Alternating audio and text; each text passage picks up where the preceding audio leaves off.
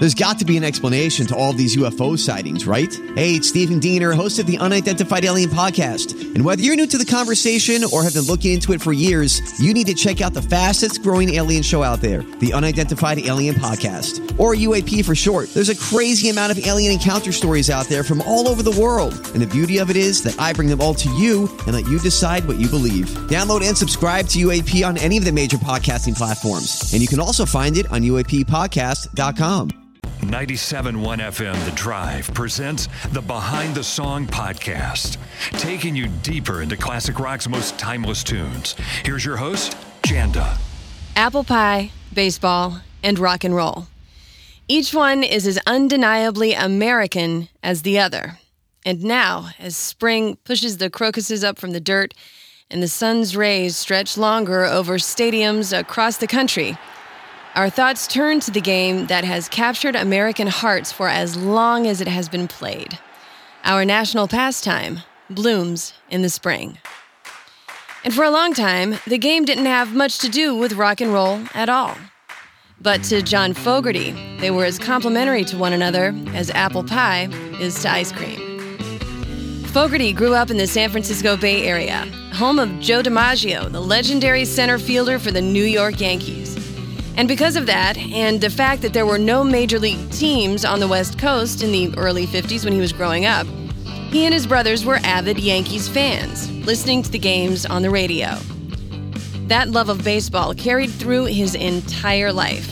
From his time in the Army after being drafted into the Vietnam War, through his days with Creedence Clearwater Revival, and through the aftermath of disbanding CCR in the early 70s. When he embarked on his solo career, his first two solo albums didn't sell very well, and he was embroiled in legal battles with his record label. Because of this, it took him almost a decade to tackle his third solo effort.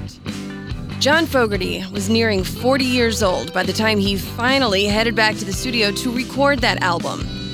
And he had the title for it even before he had written one word of the lyrics for the title track. It was to be called center field. Fogerty has said that his love of baseball and the motivation that baseball requires of its players to prepare for the dream of winning is what informed his decision to step back into his own job of making music. The idea that challenges are faced by every player on the field and that you have to meet those challenges in order to succeed began to shape his own drive to record the songs that he had in his head always workmanlike in his approach to crafting songs. He found a similarity between playing a team sport and knocking a hit song out of the ballpark, so to speak, in a way that hadn't really been done before. Fogerty made baseball a little more rock and roll when he released the Centerfield album, marrying the two things that meant the most to him in a way that the world most decidedly welcomed. And even though his inspiration for center field was based on his lifelong love of the game, a game that cannot be played without a team, he performed all of the instruments on the album himself, wrote the songs himself, and recorded and produced and arranged the album by himself. It was truly a solo work that put him back in the game. When it was released in 1985, it was a hit the Centerfield album went double platinum on the strength of its title track, as well as The Old Man Down the Road and Rock and Roll Girls. The album artwork is decidedly baseball centric, as the name implies. It features an old baseball glove on the cover, with his name and center field written in the type of font that you would see on a baseball jersey. Flip the album over, and on the back, you'll see a picture straight out of a baby boomer's childhood bedroom baseball cap hanging off of a dresser with figurines of a fireman, a cowboy, a police officer, a pilot, a chef, and of Joe DiMaggio in a Yankees uniform situated around shelves by the window at the foot of a four poster wooden bed. On the dresser, a figurine of a musician playing guitar by an old radio. It's a snapshot of a romanticized memory of America from a very specific time period in which rock and roll was new and baseball was everything. On the inside sleeve, the album is dedicated to Gossamer Wump and Dreams That Survive. Now, Gossamer Wump is the main character in a children's record that came out in the late 1940s when Fogerty was a child, about a boy with one green eye and one blue eye who dreams of being in a band and learns to play the triangle, only to be rejected several times in his efforts until he finally lands a job as the triangle player on an ice cream truck.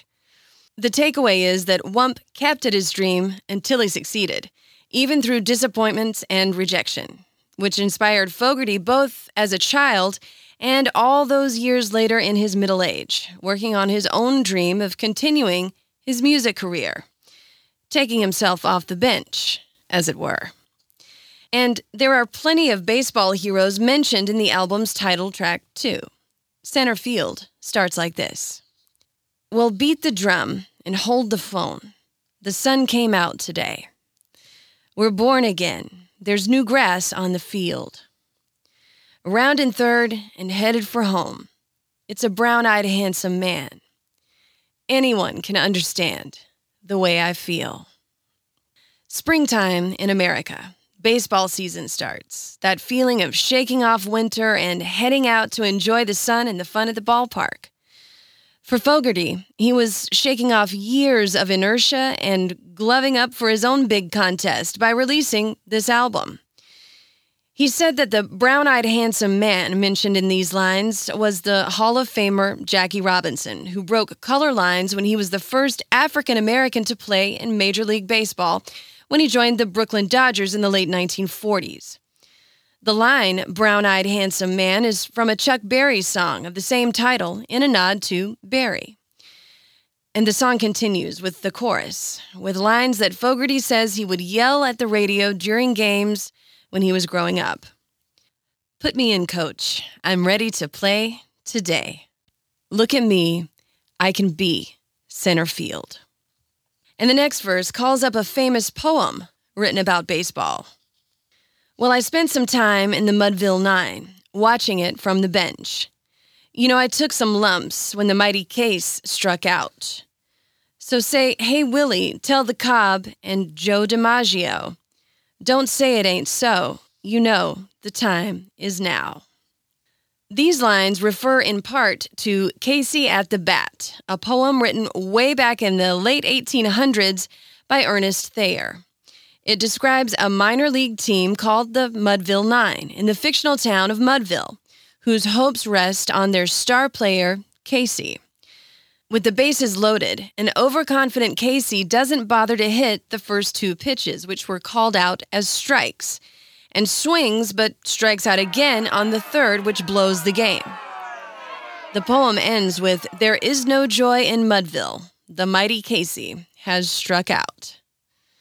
When Fogerty references Willie, Cobb, and Joe DiMaggio in the song, he's talking, of course, about three of baseball's greatest center field players Willie Mays, Ty Cobb, and his old hero, DiMaggio. In the context of the song, he's calling them up to underline a point. Don't be so overconfident in your game that you lose your fundamentals. Every swing is important. You got to get a little wood on the ball to get a win, and that kind of thing. And the song continues with the chorus again. And here one could infer that Fogerty was singing these lines to himself as he worked all alone. Put me in, coach. I'm ready to play today. Look at me. I can be center field. And then it's on to the final verse. I got a beat up glove, a homemade bat, and a brand new pair of shoes. You know, I think it's time to give this game a ride just to hit the ball and touch them all. A moment in the sun. It's gone, and you can tell that one goodbye.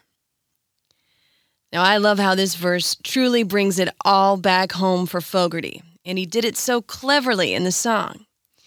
He's ready to jump in the game, touch them all, and have a moment in the sun, metaphorically. And the last line is a quote from Lon Simmons, the announcer for the Oakland Athletics and the San Francisco Giants. Simmons was known to call home runs by saying, Tell it goodbye during the games. It was a nod to Major League Baseball, which had, in the years since he was a kid, arrived in his hometown, and he worked it in perfectly in the context of the song. And it would be prophetic for his own home run for the album, which, as I mentioned, went double platinum when it was released. Tell it goodbye, indeed. It would be akin to a musician growing up in Chicago to work in Cubs announcer Harry Caray's famous call of, It could be, it might be, it is a home run, or Holy cow, into a song about baseball on a comeback album. Fogerty got it in there. And the song ends with the chorus Put me in, coach. I'm ready to play today. Look at me. I can be center field. Center field has been played at ballparks across America since its release, and it is continuously played at the Baseball Hall of Fame in Cooperstown, New York. The song has become the unofficial anthem of our national pastime, and in 2010, Fogerty was honored during the National Baseball Hall of Fame induction ceremonies, the first time the Hall of Fame ever honored a musician or a song. With springtime comes opening day in ballparks everywhere. And with that, we're sure to hear Fogerty's now familiar song with heartfelt lyrics that speak to the best of the game, the very reason we have a soft spot for baseball. In order to succeed, we first have to dream. And no matter what, whether we reach the top or bottom out, we dream to fly the W. And if we don't, we leave it all on the field trying. And if not this year, then next year, as long as the dream is alive. I'm Janda, and this has been Behind the Song. Special thanks to Christian Lane for the music you hear on this podcast. Subscribe on Spotify, Apple Podcasts, Google Podcasts, or Podcast One, or stream for free at WDRV.com behind the song or on the Drive app. Subscribe to the Behind the Song podcast on YouTube and watch the video episode.